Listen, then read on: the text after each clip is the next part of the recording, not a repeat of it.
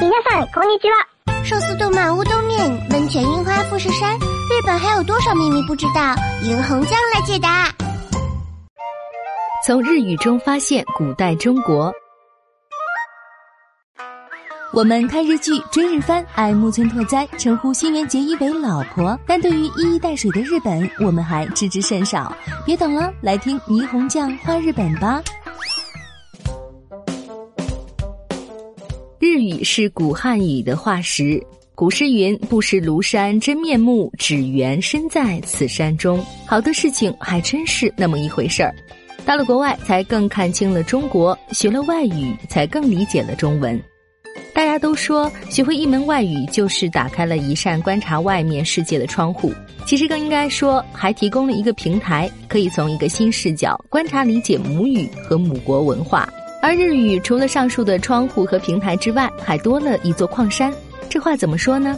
初学日语的人都知道，日语中“筷子”写作“快柱”的“柱”字，热水叫汤，说话叫言，百米跑的“跑”叫走，这些都是与古汉语一致的。日本汉字的字义忠实地保留了古汉语的意思。通过日语汉字读音，还可以全部找出在现代汉语中无迹可寻的古代入声字。日语汉字就像化石一样，记录着中国的古代。可以说，充满了古代中国元素的日语，就是一座古汉语化石矿山。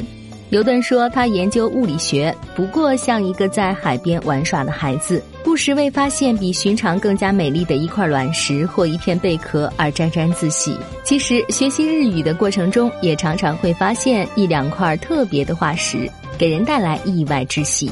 下面就随便举两个例子吧。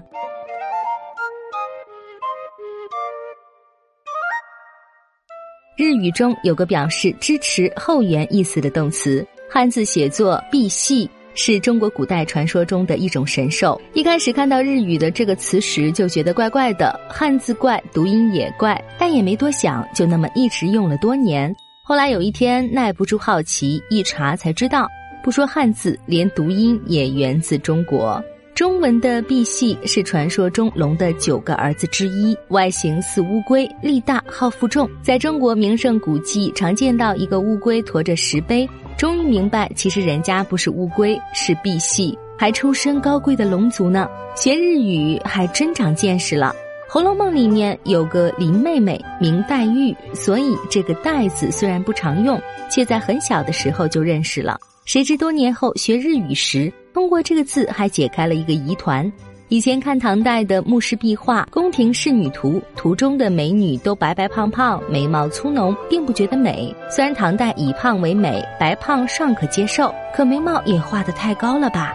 看来是古代画师技艺尚不成熟，画错位了。后来看日本的风俗画浮世绘更是如此，一张大粉脸上，眉毛简直就是粗黑的一团，还不长在眉眶上，而是高高的长在额头上。又是画错位了吧？这算浮世绘的审美观与唐人一致，眉毛也不可能长在这里呀。一直以来就成了心中的一个疑团。后来学日语时碰到了林黛玉的这个“黛”字，查字典知道日语中它还可以写为“眉墨”二字，就是画眉毛的黑颜料的意思。由此引发兴趣，又查了许多资料。终于发现了一个十分有趣的事实：现代女性化妆只能说是描眉，古代妇女才是真正的画眉，因为她们要把眉毛剃掉，用眉笔另画眉毛。汉字之所以写为“黛”，就是因为要用黑颜料来代替原来的眉毛。真是一个开心的发现，许多疑问便迎刃而解了。既然是画眉，那就画在哪里都行了。不过高低、长短、浓淡似乎还是要跟风时尚的，所以唐代诗人朱庆余才有“妆罢低声问夫婿，画眉深浅入时无”之句。白居易的“六宫粉黛无颜色，以粉黛指美人”，浮世绘的大粉脸加大黑眉与之异曲同工，可谓符合大写意的东方美学了。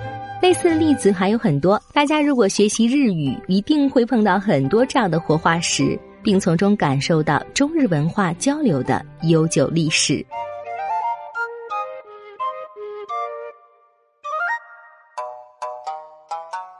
更多信息，请看日本网三 w 点 nippon 点 com。